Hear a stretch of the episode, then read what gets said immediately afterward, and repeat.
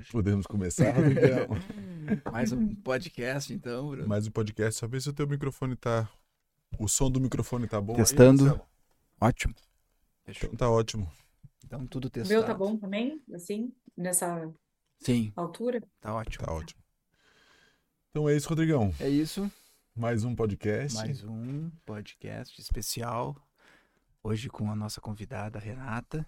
Vou deixar para te Ren- apresentá-la aqui. Tu conhece mais. Sim. Querida amiga de longa data aí das formações, né, Rê? Nos conhecemos, Sim. nos conhecemos em São Paulo, Rê? Foi isso? Foi em São Paulo, né? Foi, foi. Foi Acho que foi 2011, 2012. Isso. Faz um tempinho já, né? Já faz um tempinho, né? A gente se conheceu em São Uhum. Paulo, numa formação, né, de constelação com a conexão sistêmica, na época que Sim. o Oswaldo e a traziam vários professores de fora. Foi uma- um momento bem especial também. E por uma questão de afinidade mesmo, né? Acho que de conexão a gente seguiu como amigos e, e de alguma forma também compartilhando várias curas e percepções, né? Que a gente vem tendo ao longo do tempo, de amizade, percepções afetivas, de trabalho, tudo Sim. isso. E chegamos aqui agora daí conversando com o Rodrigão, que a gente sempre pensa em trazer alguém, às vezes a gente não traz, às vezes a gente faz, compartilha um pouco mais a nossa experiência, né? Surgiu a ideia de te trazer, assim, porque tu tem esse trabalho tão, tão lindo também com a nutrição, né? Pra te poder trazer um pouquinho pra gente. É, Então.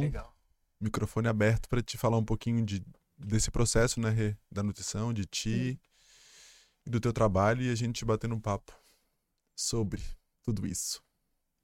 Primeiro eu quero agradecer o convite de vocês e parabenizar vocês pelo podcast que tá lindo, que tá incrível. Estou Uhum. acompanhando e estou vibrando aqui com vocês, porque tá muito legal.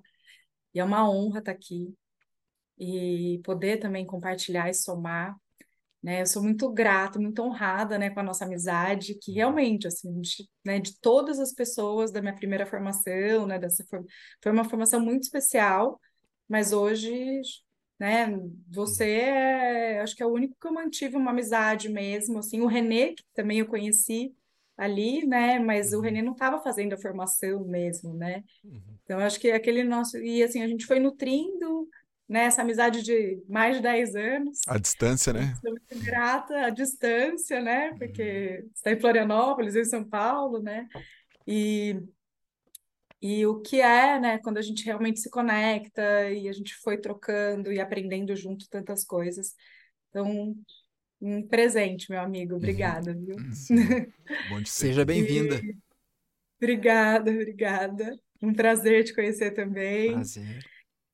E esse trabalho, eu sou, sou bem feliz, né, com ele. A nutrição, ela, ela veio desde a minha infância, nessa conexão com alimento, de querer estudar alimento e não, por exemplo, ir para a medicina, que foi, né, um conflito natural que a gente pensa, né? Assim, Mas por que alimento? Era uma pergunta que eu ouvia sempre. Mas para mim, o, o curar, o ajudar o outro, passava pelo nutrir né? Era esse o caminho que eu realmente queria estudar. E a nutrição chegou um momento, principalmente porque eu trabalhava com criança e trabalhava consequentemente com família, que eu não, eu não conseguia mais ver resultado olhando só para o alimento. Porque eu comecei a perceber que o alimento representava tipo muitas dinâmicas familiares, principalmente quando a gente precisava tirar um alimento da dieta como acontecia nos casos de alergia alimentar. Eu vi separação de casal, eu vi conflito com sogra, conflito com, com, a- com os pais da mãe ou os pais do pai, né? Conflito entre irmãos. Eu começava a ver muito conflito com a retirada de um alimento. Eu falava assim, "Nossa, mas não é. Não é sobre alimento que a gente está falando. Não é para Não é sobre a né? falta de cálcio quando tira o leite, né? Não é disso. Sim. Qual é a questão, né? Então eu enxergava, mas eu não tinha recursos para Uhum. ajudar. E a alergia alimentar foi minha área de especialidade, principalmente por muito tempo, e ela tinha como tratamento exclusão, né? Era a exclusão do alimento. O tratamento chama dieta de exclusão até Uhum. hoje. E aí eu fui buscar a constelação familiar para mim, né, para conta das minhas questões pessoais, em 2009. Eu já era nutricionista há quase 10 anos. E aí, quando eu conheci a constelação, vi a chave do conflito era exclusão. Uhum. Então, toda a abordagem da constelação sempre olhava para o que estava sendo excluído. Uhum. Né? Então, uma exclusão que gera questões, né, dificuldades, conflitos nas relações. Né? Aí eu falei, bom, é aí. Né? Se o tratamento da doença que eu trabalho chama dieta de exclusão, esse é o gatilho dos conflitos, então. Sim. E eu comecei a estudar a constelação, falei, nossa, vou fazer a formação, mas sem ainda nenhuma pretensão de onde isso ia juntar, né? E aí eu fui estudando e eu fui vendo como era uma linguagem muito similar, até porque nutrição é relacionamento. Então, quando o Bert traz que a mãe é o nosso primeiro amor, né? E aí eu comecei a ver, falei, sim, é a nossa primeira conexão na vida, mas essa primeira conexão se faz via nutrição. Porque primeiro no cordão, via cordão umbilical, depois no seio. Então, antes mesmo de eu olhar no olho da minha mãe, eu estou trocando com ela. E aí, essa primeira troca é via nutrição. E aí, como alimentação e vínculo é uma coisa só, né? Uhum. Uhum. Então, a forma como eu sou nutrida, como eu recebo, é a forma como eu recebo amor, como eu me sinto vista, cuidada, consequentemente amada, Uhum. né? E aí eu fui vendo que vínculo e nutrição era uma coisa só. E aí eu fui integrando esse trabalho, né, que eu é, fui tecendo, né, dos dois juntos. E com o tempo, né, eu fui trabalhando com as famílias, trabalhando com esse desenvolvimento da parentalidade, né, com os pais. Eu falei, nossa, se eu pegasse essa família um pouquinho antes, talvez eu conseguisse ajudar um pouco mais. Aí eu fui fazer a formação de doula. Nossa, se eu pegasse um pouquinho antes, eu acho que eu ajudava um pouquinho mais, né? Uhum. E aí eu fui falando casal e de repente, na hora que eu vi, eu falei, não, acho que eu preciso conversar com as mulheres primeiro. Uhum. E aí eu integrei também esse olhar com o estudo do feminino e montei um trabalho que chama Mulher Fonte de Amor e Nutrição, né, Uhum. para poder ajudar as mulheres já nesse início. Uhum. Que legal. Uhum. Muito bom. Eu nunca tinha visto. eh, a gente vê, mas é que não, não, não tinha visto assim, olhando com esse olhar de que, de fato, a, a relação começa a se estabelecer a partir da nutrição, né? Do cordão, né? Então, do quanto que as relações conflituosas eh, desse primeiro vínculo eh, não tem como não se manifestar na nutrição, né? Não tem como Exato. desencadear aí de alguma forma, né? Porque Exatamente. tá muito ligado mesmo. Eu não tinha, eu não tinha visto essa imagem, assim, relacionado a essa imagem. Interessante Uhum. mesmo. Sim, sim. Ah, é muito mais do que alimento, né? Mesmo no- cordão, no, no seio, né? É um vínculo, como tu falou, é conexão, é sentir, é, é sentir pertencendo, né? As primeiras noções de existência, né? E eu gosto muito da alquimia, sabe? E na alquimia Uhum. ela, ela traz muito esse olhar de as alergias alimentares também como traumas, como Uhum. realmente equívocos nesses vínculos desde o princípio intrauterino, onde vai se fixando traumas, às vezes é, ela vai chamar isso, né, através da, da biologia da alquimia, dos, os carbonos escuros que vão se formando e tal, dentro dos ossos, e aí tem uma relação com os ossos, isso na passagem do, do processo intrauterino, enfim. Mas sempre tem essa relação muito mais do que eh, propriamente a nutrição mesmo, mas todo o campo que é vivenciado por esses pais, influenciando a criança e, e, e vice-versa, né? Muito bacana. E, e- e- É, são muitos. Fala. não pode falar, pode, Pode falar.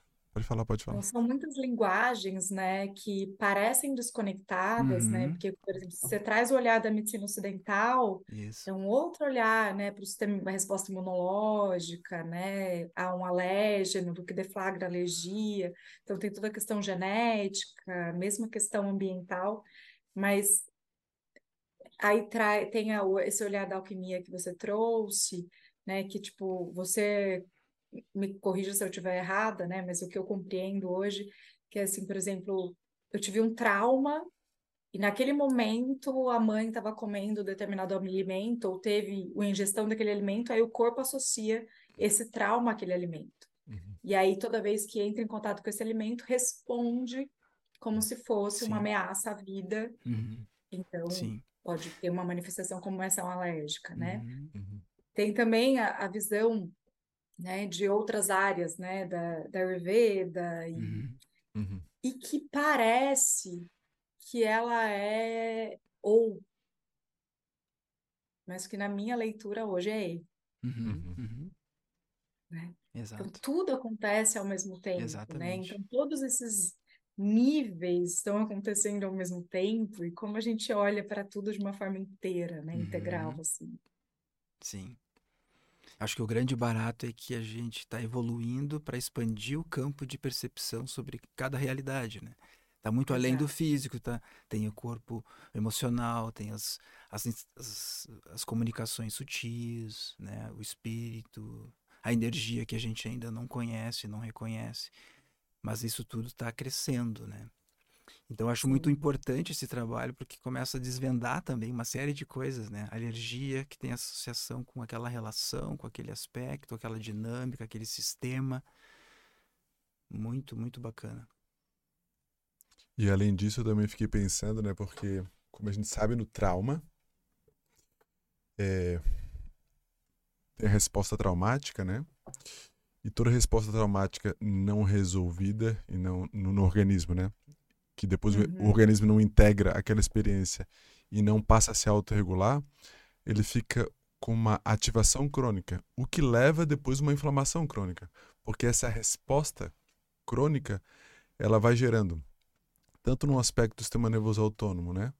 Que é uma ativação, por exemplo, simpática aguda, que vai depois gerar um- um- uma descompensação tireoide, uma descompensação é, adrenal, renal, e depois uma descompensação do pâncreas é, por causa da insulina para pegar a glicose e mandar Tá. para o músculo. Então, tem toda uma compensação mesmo bioquímica e, e- e neurofisiológica de uma resposta de fato traumática, que fica ali Exato. sendo ativada o tempo todo. Só isso já geraria um quadro de inflamação que geraria é, facilmente uma resposta inflamatória que pareceria ser inclusive uma alergia, né? Porque geralmente tem Uhum. respostas inflamatórias. Então, quando a gente pega assim, é, também essa essa informação é mais recente, mas de como de fato o sistema nervoso autônomo tem uma um, a- a- tem uma relação tão é, profunda mesmo é, com o processo tanto de inflamação como depois futuramente de absorção, né? Também de alimentos, se ele permanece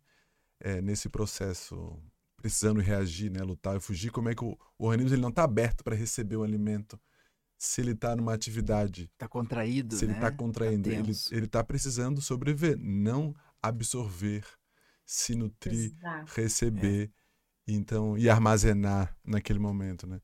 Então, quando a gente olha hoje, fica muito claro isso, Sim. né? Como que a gente não- assim não não não vê isso assim de uma maneira tão clara, né? E aí quando tu traz isso eh, intraútera, é, sim, os traumas já começam ali, né? A resposta, o que a mãe está liberando, o que a mãe não está liberando e precisaria estar liberando e como aquele organismo eh, começa já a ter uma atividade responsiva ali para lidar com aquilo naquele momento, né? E segue isso por muito tempo, né? Exato. E é incrível, né? Como quando a gente compreende isso, a gente entende que sim, é no início da vida que está tudo, Uhum. né? Uma das bases, assim, que eu, uma frase que me veio uma vez e que eu trago também como um, um eixo desse trabalho é, é no início da vida a matriz do todo,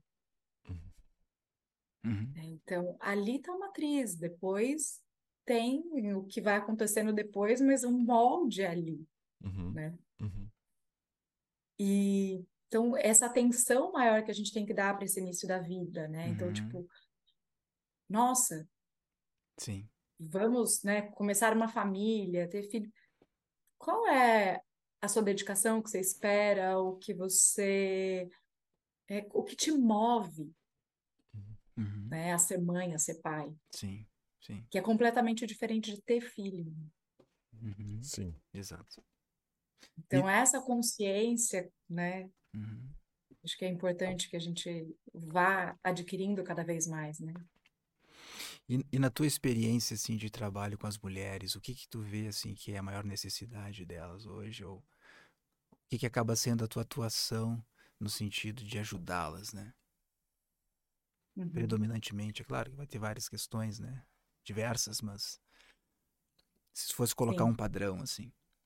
Principal aqui, mais salta aos olhos.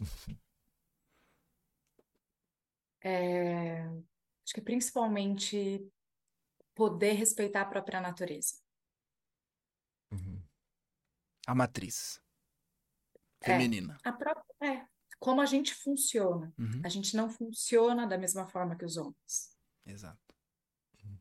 E só que a gente vive numa sociedade que tem um padrão linear de funcionamento. Uhum. Então a gente tem que ter uma produtividade linear. Então eu produzo de segunda a sexta, no mínimo de segunda a sexta, quando não é de segunda a segunda, né? Uhum. Igual.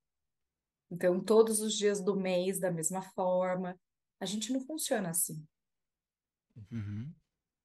A gente pode produzir até mais, mas a gente tem um sistema de otimização diferente. Uhum.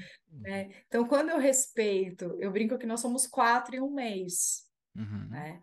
Então, se a gente se respeita nesses dois dias que eu preciso ficar mais quieta, e eu ficar mais quieta não significa que eu tô com problema, e também não tornar pejorativo, o que a gente chama de TPM, como se fosse, ah, Sim. né, que as pessoas, até as próprias mulheres, Uhum, uhum. se, se julgam Se dessa julgam. forma, né? Tá na cultura, né?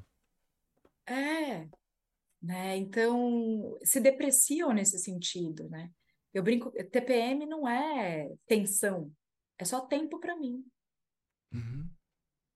Só que se você não dá esse tempo para você, então, por exemplo, se você tá ali querendo fazer alguma coisa que você quer muito e alguém fica te chamando, ou tem uma demanda externa te chamando, você vai ficar calmo ou irritado? Uhum. Irritado, né? Respondendo aquilo, né? Então, meu corpo, tudo em mim tá me falando, fica quieta. Mas a minha cabeça tá me exigindo, tem um monte de gente me cobrando, e aí você fica nessa guerra entre o tem e o quê e uma demanda Uhum. que chama com uma demanda que também te chama para fazer outra coisa. Uhum. E aí vem uma irritação. Só isso. Uhum. Nada mais do que isso. Uhum. Não é doença, não é problema, não tem que medicar, não é depressão, né? Então, você não funcionar dessa forma que todo mundo espera e você não está igual o tempo inteiro, é considerado hoje um problema, uma doença, motivo de tantas mulheres ficarem usando hormônio Uhum. contínuo, que Uhum. acaba com a gente, acaba com a libido, acaba com tudo. Uhum. Então, nossa, poder ser quem a gente é, acho que é a busca da grande parte das mulheres que perceberam isso. Uhum. Uhum. As outras estão em sintoma. Sim. Então, a endometriose é um sintoma muito comum hoje em dia, Uhum. infertilidade, né? Que eu nem chamaria de infertilidade, né? Mas não tem espaço. Uhum. A mulher hoje ela tem que ser CEO com 30 anos, referência, tem que estar linda, sem ruga, sem celulite, ser a melhor esposa, a melhor mãe, ter filho, tudo nessa fase, na mesma idade. Uhum. Não dá. Não dá. Sim. Então, Uhum. E, e- e é, é interessante mesmo porque quando tu traz como um tempo, né? O TPM um tempo pra mim, é, se a gente tirar do tempo e botar um espaço para mim, que seria a mesma coisa, esse espaço que eu crio para mim é o mesmo espaço que eu abro para trazer uma vida. Exato. É o mesmo espaço que eu crio é, é, para poder me relacionar depois com essa vida que, que vai chegar, né? Então eu Exato. quero, na verdade, ter um filho antes de aprender a abrir espaço. E basicamente ter filho é abrir espaço no momento. É, abre espaço no quadril, abre espaço na barriga, abre espaço na cama. É abrir, é abrir espaço para que eu possa ir além de mim. E, se a, e, a natureza faz isso, só que a gente dá o nome de tempo. Mas no fundo ela está dizendo, ó, cria um espaço. Deixe um espaço para que a natureza possa é, fazer os movimentos que ela precisa, né? Mas como esse espaço não é dado, e se a gente fosse pensar a TPM como essa irritação, agora estou indo aqui, né? Mas é que uhum. é, se tu for pensar esse, esse espaço que não existe porque não tem tempo, se a gente encurta muito tempo e pensa nesse espaço contraído, isso é muito irritante. Se a gente pensa nesse espaço contraído, né? Então, no fundo, como não se dá um tempo, não se dá o espaço, essa contração contínua gera um nível de irritação muito grande. Exatamente. E é isso que a gente chamaria de TPM, no caso, né? Que a gente vai chamar, né? Sim. Exatamente. Então... É, é... E a gente faz um paralelo. Fala, pode falar. Não, pode, pode seguir. A gente faz um, um, A gente, assim, né? A gente observa que existe uma ressonância entre o que a mulher experiencia na TPM, nessa fase que seria o período pré-menstrual, que é essa semana que antecede né, a menstruação, uhum que é muito parecido com o que ela experiencia no puerpério e no climatério depois, hum. próximo à menopausa. Então, o que ela não escuta, não se escuta nessa fase, que é justamente que a gente faz até uma analogia com as estações do ano, né? Hum. Com as hum. fases da lua, que seria lua minguante, que é lua quando minguante. lua, uhum. é, e com o outono, como estação do ano, que é a fase da poda né? O hum. que não te nutre mais e você precisa podar para inclusive abrir espaço. Uhum. Então, as mesmas sensações que ela não entrou em contato às vezes na TPM vem com força no puerpério. Uhum. Então, as mulheres que se negam a abrir esse espaço, a ouvir o que o corpo está falando, e às vezes o corpo começa a gritar como sintoma, é o que também aparece de dificuldade, às vezes, no puerpério. Uhum. Que é esse momento, principalmente na fase de esterogestação, que é os são os primeiros três meses do bebê. O bebê precisa muito do corpo da mãe ainda. Ele saiu de dentro, mas ele ainda precisa ficar colado, não só para receber alimento, a fisiologia, é, né, a natureza é tão perfeita que anatomicamente o estômago é muito pequeno. Uhum. Justamente porque é para mamar pouco. Tem esvaziamento gástrico rápido, para ter que voltar para o peito rápido. Uhum. Porque ele precisa da, do pele a pele, do olho a olho. Uhum. Então, é uma fase de uma doação muito grande que pode ser feito por outra pessoa, se não for possível, até pode, mas não é o que a natureza realmente Convida. precisa. É. Uhum. É. Convite é justamente para essa conexão, para conseguir fazer essa simbiose, para instaurar o vínculo, para o bebê aprender a se entregar, uhum. tomar. E a mãe conseguir se permitir trazer esse fluxo de amor que vem através do leite, mas é um, uhum, rio de uhum, amor, uhum, né? Uhum. Que atravessa. Sim. Para depois, lá pelos dois anos, isso começar a soltar. Né? Uhum, uhum. Aí não precisa mais de tanto. Aí você tem que dar cada vez menos. E aí ser suficientemente boa é dar menos. E aí você vai soltar cada vez mais. Uhum. Só que uhum. acontece às vezes é o oposto. Uhum. Eu não suporto a proximidade. Uhum. uhum. E depois eu quero. Uhum. Só que depois é para soltar. Sim. É incrível como todo esse movimento, né, que tu contribui com a tua ajuda, é as mulheres voltarem novamente para o seu feminino, né? Que é o espaço e que é o tempo, né? É. De retomar toda essa consciência de se permitir ser passiva, se deixar entrar na onda, no fluxo, sem ser ativa em todos os momentos, sem estar contraída, comprimida. Uhum. Que é um. E a gente pode ter essa, essa parte também aflorada em Sim. outros momentos da vida, Sim. né? Mas esse não dá, Uhum. Né? Então, a natureza da mulher, é, tipo, naturalmente, fisiologicamente, a mulher regride até psiquicamente para Uhum. conseguir ficar ali, né? Tem toda uma, né? Toda uma sabedoria Uhum. integral nisso tudo, né? Uhum. Uhum. E eu brinco que é um, acontece uma dobra no tempo. Uhum. Então a gente une tempo e espaço nesse momento. Por isso é tão difícil também para a mulher, porque ela regride para o próprio nascimento.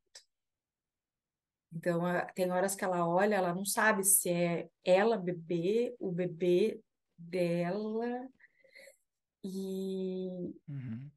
tem, não tem tempo e espaço nesse momento. Sim. Então é, é complexo. Uhum. é bem complexo, assim. E ao mesmo tempo é muito divino, né? Porque é um- uma conexão de muita cura, um momento de cura transgeracionais que acontecem ali, né? Sim. Sim. E é interessante porque, de fato, se a gente pegar isso que tu falou, eu não sabia, né? Com essa precisão do quanto o nosso organismo, ele mostra mesmo uma metáfora daquilo que seria o ótimo de otimização ser, né? Come pouco, faz digestão rápido, porque isso mantém o vínculo de uma maneira mais perpétua, né? E claro que não precisa ser mulher, porque no fundo, no fundo, essa é uma metáfora da relação que o neném precisa. Isso. Mas como aquela mulher carregou aquele neném, ela supostamente tem mais espaço emocional para suportar esse vínculo tão profundo que ele precisa. Isso. Então a pergunta é: pode ser outra pessoa? Pode. Essa pessoa tem estrutura durante um tempo para ter essa abertura, para sustentar esse vínculo e essa doação constante que essa criança precisa. Então, Uhum. pode ser outra pessoa, é claro, mas a metáfora e- do, do- do- do- a imagem do estômago assim, do processo digestório, que perpetua a necessidade, simboliza, retrata ou explicita o que a criança necessita, possivelmente a, a mulher é a pessoa, pelo próprio fato dela ter aberto tanto espaço na vida, nas relações, no corpo, ela é essa pessoa que vai suportar, inclusive, esse nível de proximidade, esse nível de vínculo e esse nível de doação, porque a criança, ela quer, quer, quer, quer, quer, quer. E a- é, esse lugar que dá vai para é, é para muito além dela. E por isso é muito difícil para um outro fazer isso. Totalmente. Uhum. É muito difícil. Além de ter todas as questões ligadas à própria natureza, né? Aquele filho é dela, né? Tem todo aquele Sim, campo sim. de ressonância muito mais, vamos dizer assim, sincrônico, né? Sincrônico. DNA, toda a questão ancestral, Uhum. né? Sim. E eu ouço de muitas mulheres assim, nossa, mas é muito pesado, mas não é. não- Sim, o homem, né, o pai dessa criança, óbvio que vai ajudar, né, que vai estar junto, que vai fazer. Só que tem algo que ali daquele momento que é só você, né? Então, isso é até motivo de alguns homens ficarem sumiados, né? Do tipo, eu não vou ter esse lugar. Você vai ter vários outros, mas Sim. esse lugar é, é, é a mãe. Uhum. E por isso eu também chamo esse trabalho de mulher fonte de amor e nutrição, né? Porque o nosso corpo, ele fisiologicamente, ele é feito para nutrir. Claro que outras pessoas podem alimentar e ajudar e contribuir com isso. Mas a mulher vai nutrir dentro do seu útero, tem uma glândula mamária que produz leite, né? Então, a gente tem um corpo capaz de nutrir, Uhum. Né? Então, o ótimo da recomendação de alimentação de um bebê é que da concepção até o sexto mês de vida, ele vai se nutrir exclusivamente do corpo da mãe. Uhum. É o corpo da mulher que vai nutrir, né? Que vai Então, seguir nutrindo, né? outra- Exato, Que no fundo é seguir nutrindo, né? Seguir nutrindo. Uhum. E aí ele vem, então assim, é essa simbiose total. Eu sou. O bebê nem sabe quem é, quem é ele. Tanto é que o bebê se chama de Onenê, né? Ele vai Uhum. falar eu lá pelos dois, três Dois, três anos, anos, sim. né? Então ele se vê no espelho, ele se chama de Onenê, Uhum. porque ele é a mãe. Sim. Então, aí ele vai fazendo esse processo de separação Separação. gradativa, né? Então a gente vem da unidade, vai para dualidade, multiplicidade, retorna para a unidade, né? Sim. Então a gente vive isso ao nascer, a forma que a gente acessa também nossa origem, né? Pela forma que a gente nasce. Sim. E aí eu já atendi algumas mães que não puderam dar de mamar, né? E acho que isso é tão forte também na natureza. E claro que tem alguns conflitos aí por detrás, mas também vem um lugar de profunda dor e impotência de não poder, porque tamanha tamanha força da natureza de nutrir dessa forma, de se expressar dessa forma, né? E de alguma maneira muitas mães lidam que é, se eu não posso amamentar, essas que desejam muito e seguem esse movimento, que conseguiram abrir um espaço na vida, sentem uma Uhum. dor de que é como se não estivessem de fato dando amor. Tamanha a materialização do leite como expressão desse amor, né? E aí entra no outro conflito, que daí fica muito difícil estar com o bebê, porque olhar para ele e não dar de mamar é como se fosse a materialização do desamor. E aí entra numa culta profunda, né? Se o leite é a manifestação do amor, não poder amamentar meu filho é como se eu tô materialmente deixando claro esse lugar de desamor, né? E aí entra uma dor profunda, né, claro. Mas tô trazendo o quanto que isso é tão forte que tem os seus efeitos também é, muito intensos quando isso não é possível, né? Uhum. Tanto é que o agosto dourado, que é o mês que a gente fala sobre amamentação, tem mulheres que não entram no Instagram, não entram em Facebook, elas se, se sentem ofendidas. Uhum. É como se a gente nem pudesse falar disso, porque é como se a gente estivesse ofendendo ou dizendo Uhum. que elas são menos mães. E Uhum. não, muito pelo contrário. Uhum. E o que eu fui aprendendo, né? Trabalhei anos em maternidade, sou tutora do método canguru, então trabalhei com o teu- UTI neonatal, com prematuros, né? Uhum. E, e juntando, né? Integrando, na verdade, com a constelação, o que eu percebi é esse movimento interrompido. É, porque se é um fluxo de amor, o que interrompe o fluxo? Na constelação, a gente usa uma expressão que é o movimento interrompido, que é o trauma de separação, principalmente da mãe. Uhum. Então, mulheres que viveram essa separação de uma forma abrupta e de uma forma traumática, que gerou um movimento interrompido em direção à mãe, Uhum. elas podem ter dificuldade em amamentar. Não é uma regra, mas a Uhum. maioria que eu vi Isso Uhum. aconteceu na história delas, né? Então, além é, de ter dificuldade, elas têm uma dificuldade, inclusive, de sustentar o bebê muito perto, Uhum. porque quando elas estão com o bebê muito próximo delas, elas acessam a memória é, dessa união de novo, e aí automaticamente vem o medo da separação. Uhum. Então, elas, o corpo repele, Uhum. mesmo que tenha o desejo e a vontade, Uhum. Quando eu olho, que eu sempre pedia para elas colocarem o bebê no colo para eu ver mamar, Uhum. Uhum. né? E aí, quando eu vi as mães que estavam com dificuldade, quando elas punham o bebê no colo, o corpo é todo contraído aqui, o, o ombro vai na orelha, então assim, o peito vai para frente, não tem onde o bebê encaixar, né? O cortisol lá em cima, Uhum. Ocitocina, obviamente, lá embaixo. Uhum. né? Porque se eu tô tensa, se eu tô numa postura de ataque, Eu, né, eu tô no meu sistema nervoso autônomo, eu tô, né, com o simpático ativado, Uhum. né? Então, automaticamente, eu tenho uma a ocitocina, que é um hormônio do amor, que é um hormônio de prazer, que é o hormônio que promove a ejeção do leite, ela tá lá embaixo. Uhum. Então, a gente brinca que essa mãe tem que estar ocitocinada, né? E não cheia de cortisol, Uhum. né? Então, então a gente vai ajudando nisso, mas ela Uhum. tá numa postura de ataque, então ela tá numa resposta Sim, ao trauma. exato. mesmo que ela não tenha consciência de que trauma é esse, de que medo é esse. E ele é ativado pela proximidade com o bebê, por incrível que pareça. Uhum. Né? Então, às vezes, a gente não consegue, mesmo dependendo do tamanho do trauma, ajudar naquele momento. Às vezes, essa mãe já chega sem conseguir. E aí, o que eu fui vendo também é que tem uma lealdade às mulheres que não amamentaram, Uhum. inconsciente. Uhum. Por mais que eu fale que eu quero fazer diferente da minha mãe, Sim.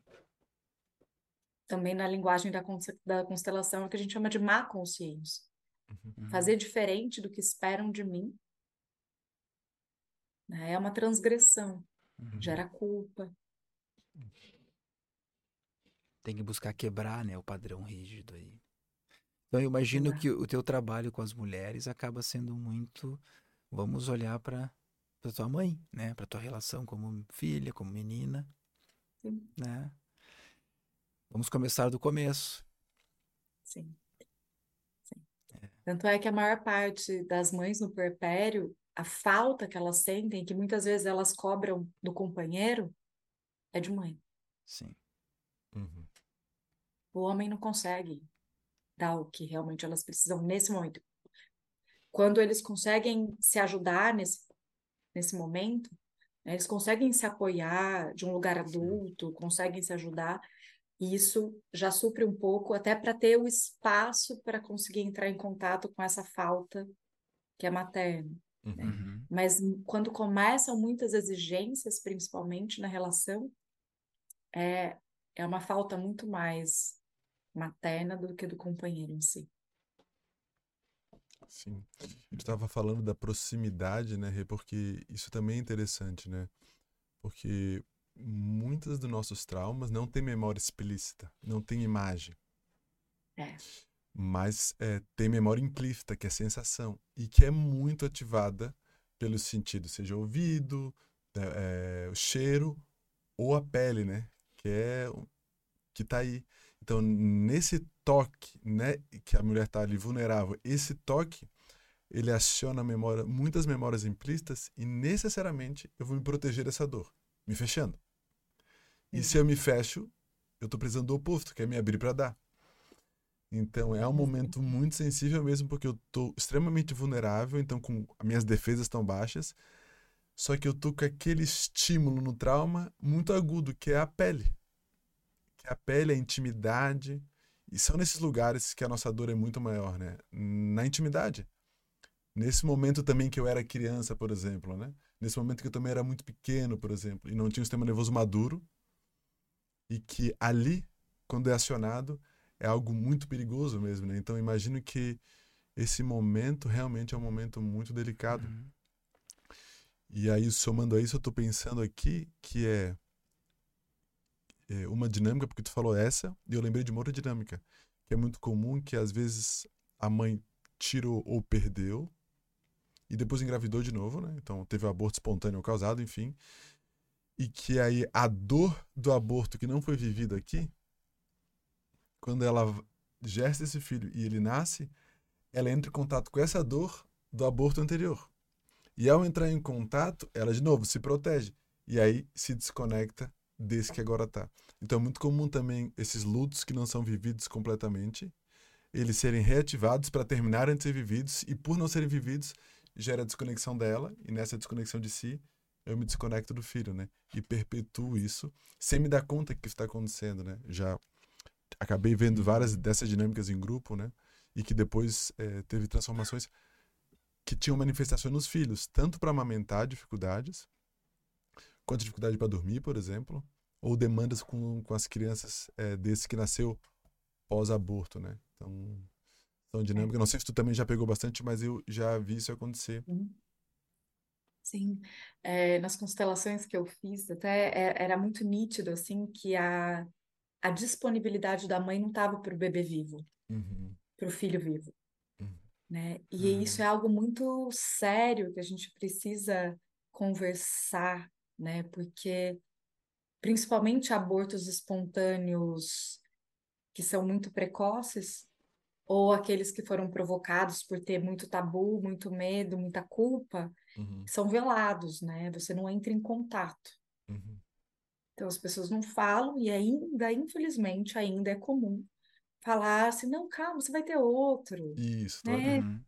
É, o próximo, depois você vai ter outro, nem pensa nisso, né? E como não? Um aborto já era um terremoto na alma da mulher.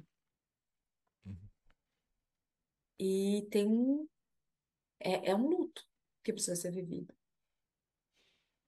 Então, uma parte dela fica presa mesmo Uhum. quando esse luto não é vivido. Então, e aí o que eu fui vendo nas constelações que eu fazia com as mulheres Uhum.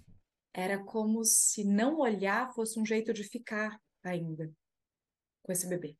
Uhum. Porque quando eu olho e reconheço, eu tenho que soltar. Uhum. Luta é despedida, eu tenho que deixar ir. Uhum. Então a disponibilidade dela estava nesse bebê. Então ela não via o outro. Uhum. E aí o que que esse outro faz? Chama atenção. É, ele precisa chamar essa mãe. Ele precisa chamar a alma dessa mãe. Porque o bebê não sobrevive sem um adulto. Uhum. Senão ele sente realmente medo de morrer. Claro. E aí, como ele chama? Ele começa a dar demanda. Então ele chora. Aí ele vê Uhum. que não adianta chorar, não adianta chamar, ele começa a ficar doente. Uhum. É um jeito de você ocupar essa mãe. Então ela tem que cuidar de você. De trazer pra Aí vida, né? para vir para a vida, né? Então ele chama, a criança sabe rapidamente que a alma da mãe não está ali. Hum. Porque ela, ela, se, a criança precisa do olho a olho, Uhum. né? Então, se ela olha para você e o teu olho é vidrado, porque você não está presente ali, ela rapidamente vê que você não está ali. Só que ela não é consciente isso. É instintivo, né? Hum. E aí ela só reage dessa forma para te chamar. Uhum. E bebê que não dorme, ele já tá antes eu do que você, né? Eu no seu lugar. Que é uma outra tá dinâmica, né? Sim. Uhum. É. O bebê tá em vigília. É nítido. Os bebês ficam em vigília pelos pais. Aí ele fala assim: não, mas é o bebê que tá precisando de mim. Não, seu bebê acha que você tá precisando dele. E que essa é uma dinâmica que é muito boa que eu, é, o Hellinger que trouxe isso, né?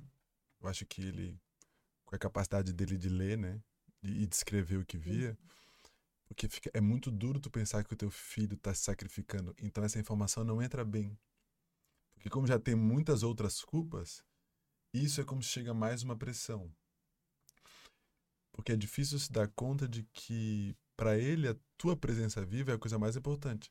Então, se para te estar Uhum. vivo ele precisa ir no teu lugar, essa é a questão. Mas é difícil. Nessas outras culpas, eu vou até trazer isso como falsas culpas, faz com que a gente não possa ver uma culpa essencial, que é essa, que é de que ele está indo no meu lugar. Então, Sim. eu preciso decidir ficar. Isso. Então, por isso que também traz muitas repercussões uma fala dessa, né? Tem, é, pode ser muito mal compreendida e, e criar muita reatividade. Dizer, como assim, meu filho? Porque sim, esse é um movimento da alma dele. Não é ainda de um ego estruturado, né? Mas é, do, mas é de uma decisão que manifesta os efeitos. E pelo efeito dá para perceber qual foi a decisão. Exatamente. Então é verdade. É, eu, quando os pais eles têm essa primeira reação, uma pergunta que eu falo: o que você pensava pelos seus pais? Quando você via seus pais doentes, quando você via seus pais tristes, que você sentia? Você sentiu vontade de pegar a dor dele e colocar dentro de você? Quantas vezes? Nossa, sempre. Uhum. Seu filho também. Uhum. Uhum. Sim. A gente faz isso. Quando a gente traz, né? E não é por mal. Eu lembro uma cena.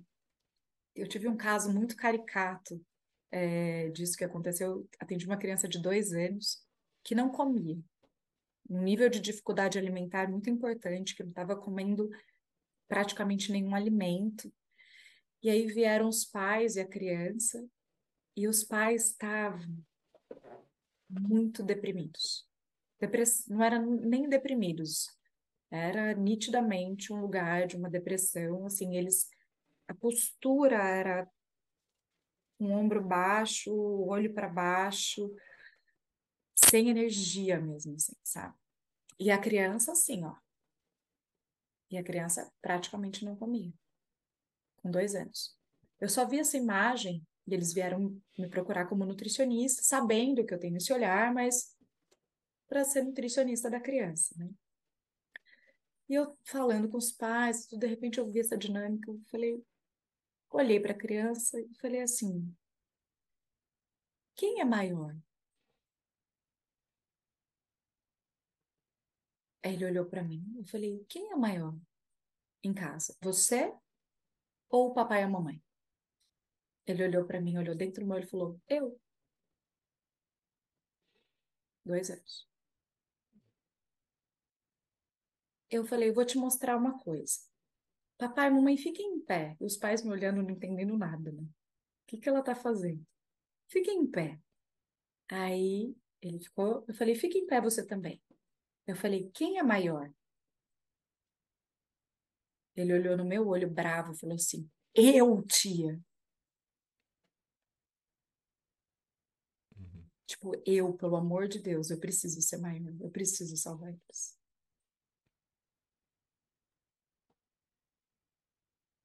Eu só parei ali, aí conversei outras coisas, mudei um pouco. Depois conversei com os pais para ver se eles tinham entendido o que aconteceu. Sim. Eles entenderam, mas para eles ainda foi muito difícil e mas a mãe conseguiu entender assim. Um ano depois, ela volta, ela falou: Renata, eu entendi nitidamente agora.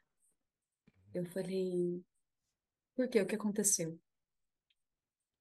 Eu estava na cozinha e ele não estava me achando e de repente ele chegou atrás da minha perna e falou: "Ah, ainda bem, mamãe, eu te achei, você tá viva, você tá viva, você tá viva.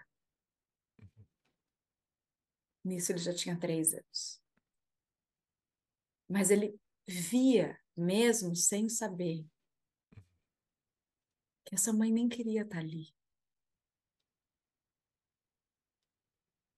Isso é muito difícil e a gente precisa sempre ponderar para que não tenham má interpretações ou julgamentos ou medos e as culpas se acionem realmente. Uhum. Só que esse foi um caso muito caricato, né? Uhum. em que essas dinâmicas acontecem e é amor, tudo é amor. Uhum.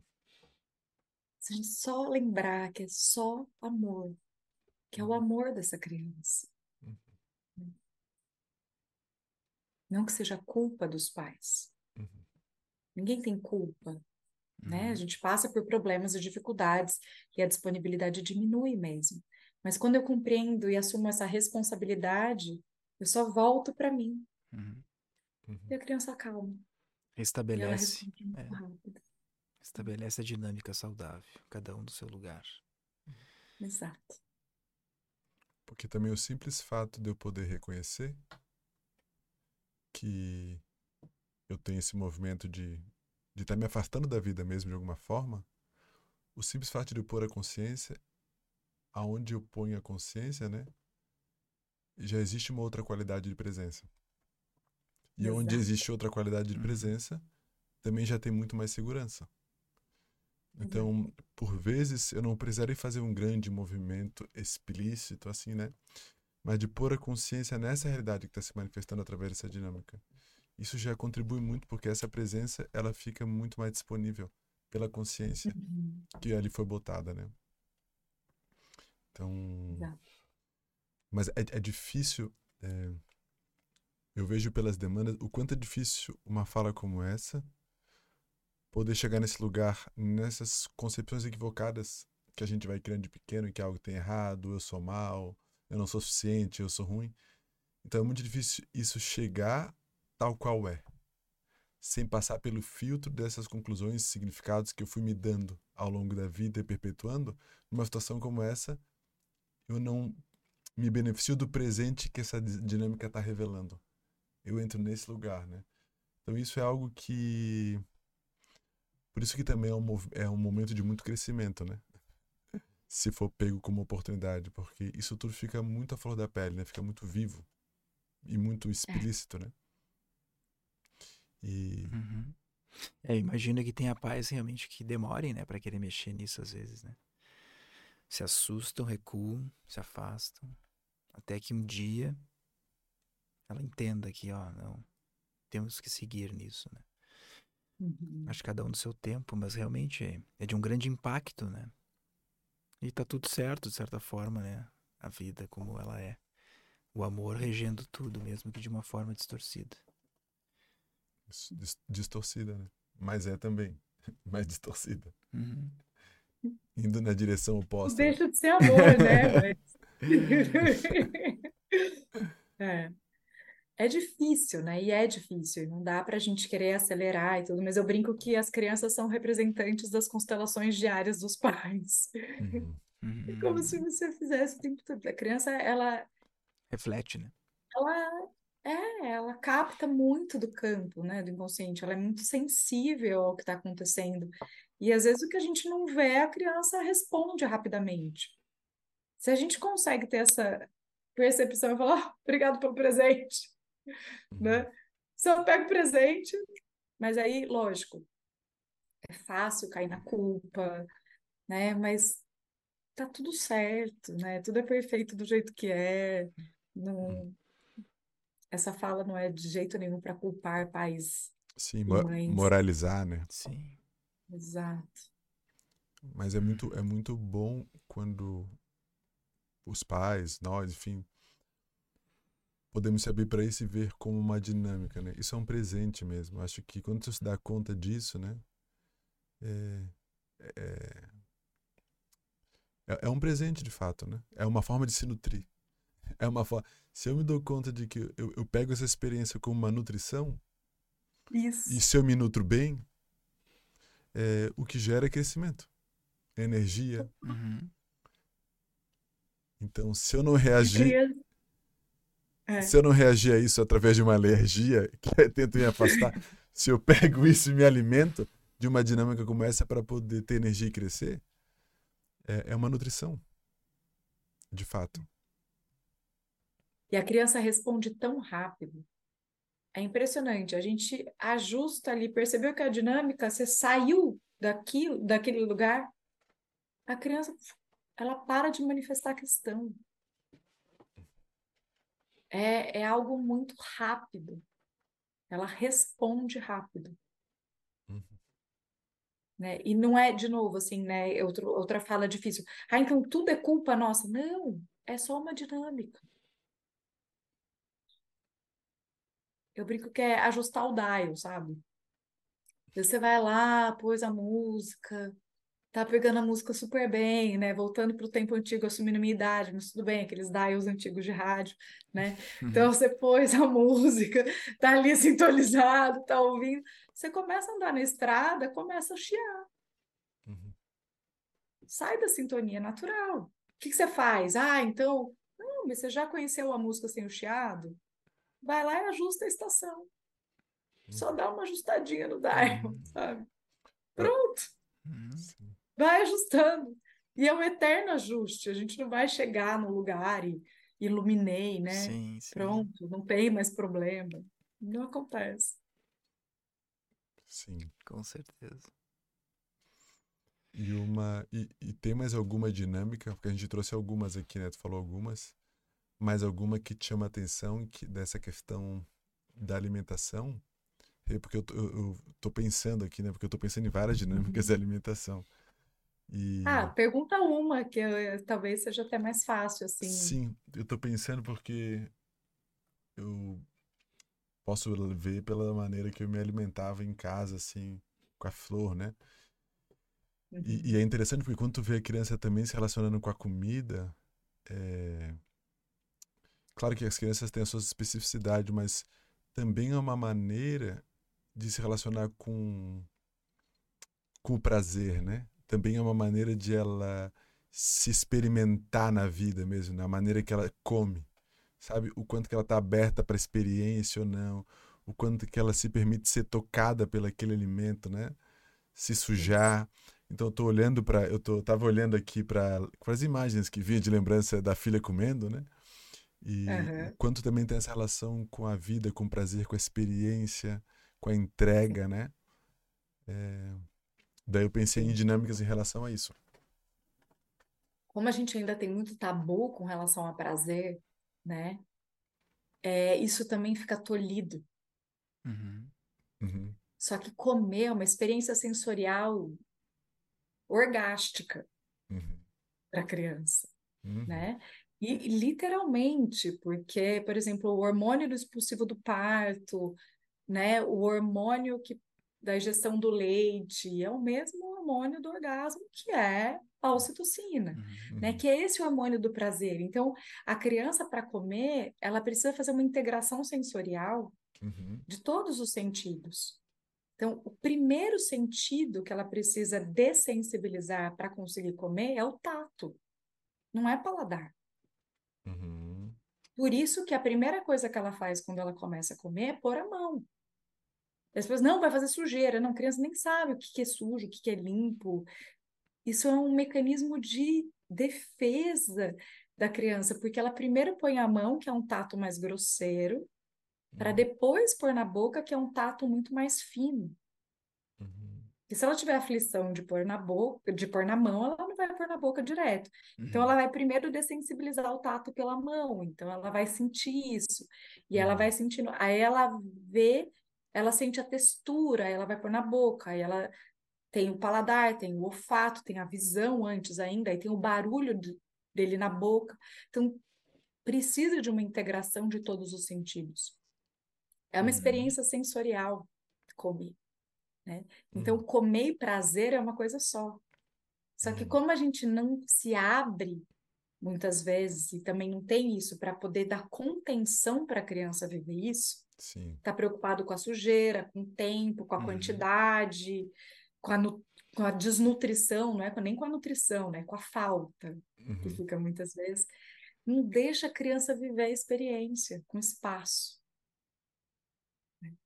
Uhum. E E aí fica com prazer seduzido dos aditivos químicos, do vício, dos uhum, adictos, do açúcar, que é o que aguça a papila e vicia o paladar, né? uhum, Mas não é a experiência completa.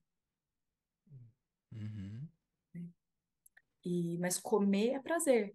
Aí quando a gente começa, por exemplo, ter os desvios desse prazer para vícios, que são prazeres que na verdade trazem outras consequências que são nocivas, né? uhum, A pergunta é onde está o seu prazer? Tipo, falar de nutrição é falar de prazer. uhum, Teu prazer está no pulsar de vida ou está no pulsar de morte? Uhum. Uhum. Onde é o prazer? E libido é pulsar de vida, né? Libido não é só tesão sexual. Libido é Genitália, tudo que põe a sim, gente na vida, que põe a gente numa, num pulsar de vida, né? Nessa Eros. vontade de viver mesmo, né? Uhum. E comer está totalmente conectado com isso. sim. Eu acabei de pensar numa coisa agora, minha cabeça pensa, né, cara? Que foi, eu- eu- apesar de, a- a- apesar de ter feito essa experiência até do BLW também de alguma maneira de ela ir integrando, né, que é uma possibilidade, eu nunca tinha visto essa relação com clareza, que tu acabou de falar. E é quando ela toca antes, ela de alguma maneira está se relacionando com a textura disso. E aqui ela tem muito mais controle, inclusive, é, da distância disso para ela, da distância disso dela. E se essa dessensibilização não acontece, quando chega na boca, pode chegar demais já para ela. Então pode, ela pode já ter que ter uma atitude muito responsiva, porque o gosto e a textura podem ser demais, porque não passaram tanto por essa preparação quanto pelo tempo que ela precisa para ir se adaptando àquela textura. E se for demais, ela pode desenvolver uma defesa.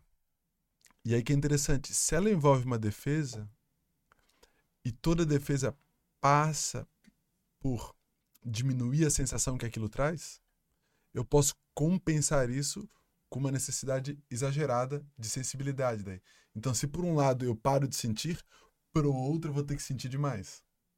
Isso. E aí daqui a pouco Sim. eu já não sinto mais um gosto que eu precisaria sentir pequeno, porque dessensibilizou muito, quer dizer, é, tirou a sensibilidade, e eu vou ter que sentir muito através de algum alimento que traz muita sensação. Sei lá, por uhum. exemplo, o açúcar, muito doce, né? Mas já como compensação. Uhum. Por esse movimento, por esse tempo que não foi respeitado, dela ir aos pouquinhos reconhecendo sentido para que quando chegue na boca, não chegue demais. O que gera várias dinâmicas, né? Porque geralmente a gente acaba também se acostumando com essa inundação que vem de fora, né? Porque não teve esse tempo para ir se relacionando de uma maneira mais respeitosa, desenvolvendo um ritmo mais respeitoso, para que tu possa de fato ir se abrindo aos poucos para aquela experiência, para não fechar completamente para ela, né? Tô pensando uhum. agora várias dinâmicas existenciais que, que, se, que a gente tem a partir disso. Uhum. Por não respeitar Total. esse ritmo e, e experimentar aos poucos, né? A colher, é, isso é um lugar, né, que a gente tem que também falar com cuidado, né, para ninguém. Para não voltar a comer com as mãos, né?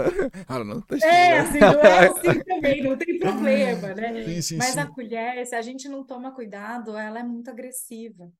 Uhum. Porque pensa um pequenininho que não sabe falar, com dois grandões ou um grandão, não sei quantas pessoas grandes, assim, pensa a ótica da criança, uhum. né?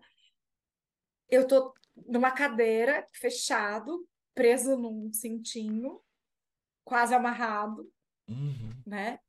E aí vem uma colher com toda a velocidade, não consigo nem comer, né? E é extremamente opressor. Sim. Né? Então eu estou forçando. Então a criança, ela só tem uma forma de se proteger disso. Regurgitando. Ou fechando, né?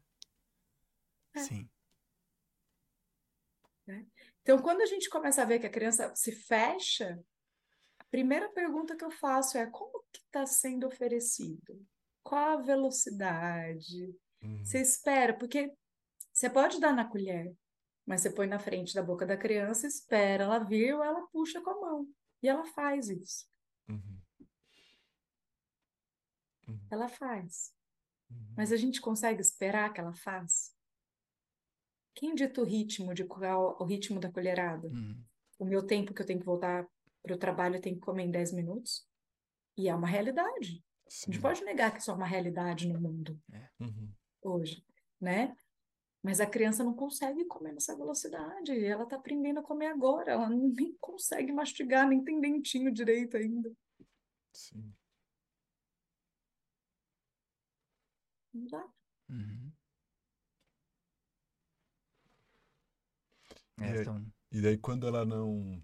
E aí quando ela não consegue se fechar completamente, ela vai se submetendo ou se adaptando ao ritmo do outro, né? Exato. E aí ela também vai sendo treinada nesse momento, desde a alimentação, a ter que se submeter ou se adaptar com o tempo do outro, à necessidade do outro. Não a escutar o ritmo interno dela, né? Então olha como realmente com a comida, a comida realmente ela é um símbolo, a nossa relação com a comida é um símbolo mesmo com a relação com a vida mesmo, né? Muito louco observar isso de frente assim com prazer, né? O que, que eu faço com prazer?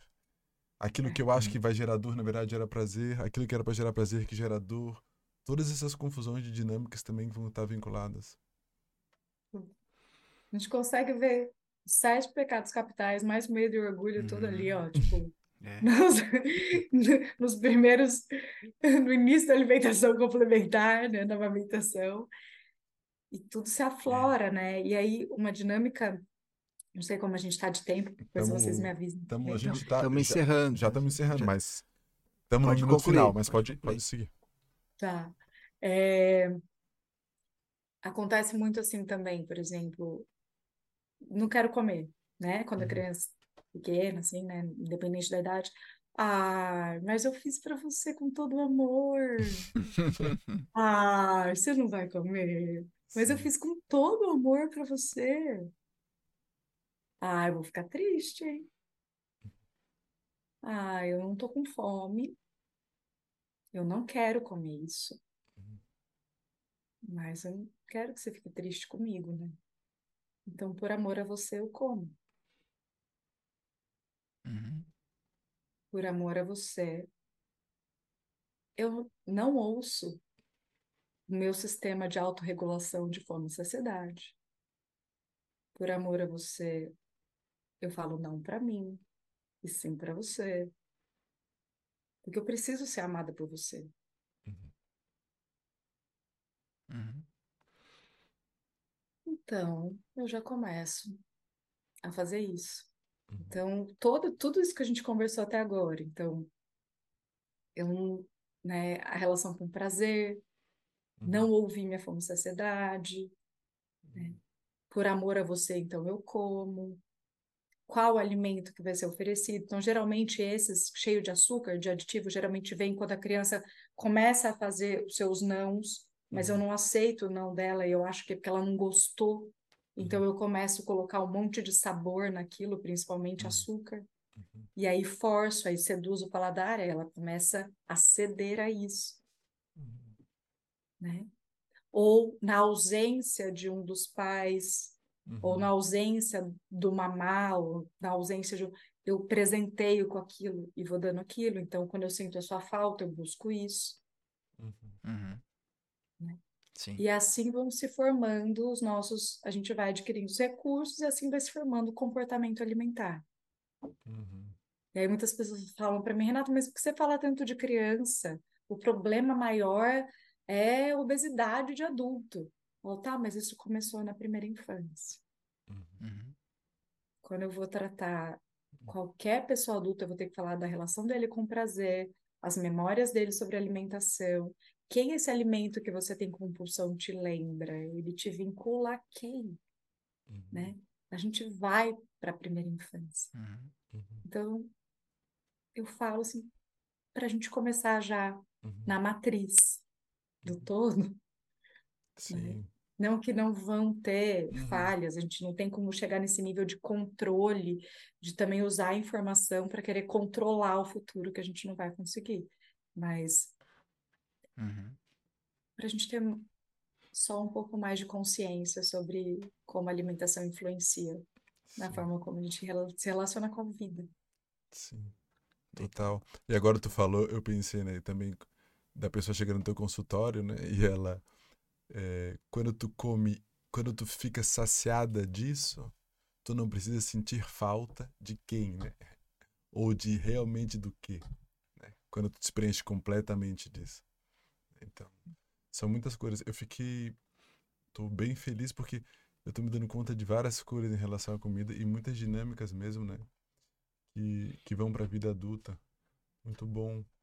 Por mais que a alimentação é uma coisa que sim faz parte da vida no sentido de olhar para ela de vários aspectos, é, me caíram várias fichas, na verdade. Agora. Muito bom. Fiquei aqui mais ouvindo e aprendendo, porque achei uma- um ponto de vista muito interessante mesmo. Ah, essa integração, né, com a, com a sistêmica, né, da constelação, com a nutrição e tudo que representa nessa dinâmica. Que realmente é um processo muito ini- iniciático, né, muito primal, na verdade, muito Sim. né, é engloba tudo ao mesmo tempo, né? Sai da unidade, separa e volta para a unidade. É muito um recurso, um, um- um sentido muito primitivo e muito completo nele mesmo, né? Com muitas facetas e influências. Muito bom. Foi um prazer aí te ter conosco neste podcast. Sim. E acho que poderemos fazer um novos papos aí, quem sabe. Acho que tem muita coisa ainda pra Vamos. gente explorar. Sim. Sim. Quem sabe mais pra frente aí a gente combina novamente. Muito Ah, bom vai ser uma honra. Muito bom, Rê. Muito bom. Tem até. Depois a gente fala em off, tem várias. Tem, eu, te- eu tive várias ideias de. Até disso, da questão da alimentação para as crianças mesmo. Tive vários, várias ideias aqui na minha. que pularam aqui. Mas nos falamos em outro momento. Com certeza. E vamos Hum. somar, né? Porque quando a gente pensa junto, a gente consegue, né, chegar em lugares mais longe, assim. Eu vou, quero te Uhum. ouvir sim. Eu quero agradecer muito pela oportunidade. Foi uma Uhum. delícia. Muito obrigada mesmo. Sim, Maravilhoso. foi muito nutridor. Obrigado também.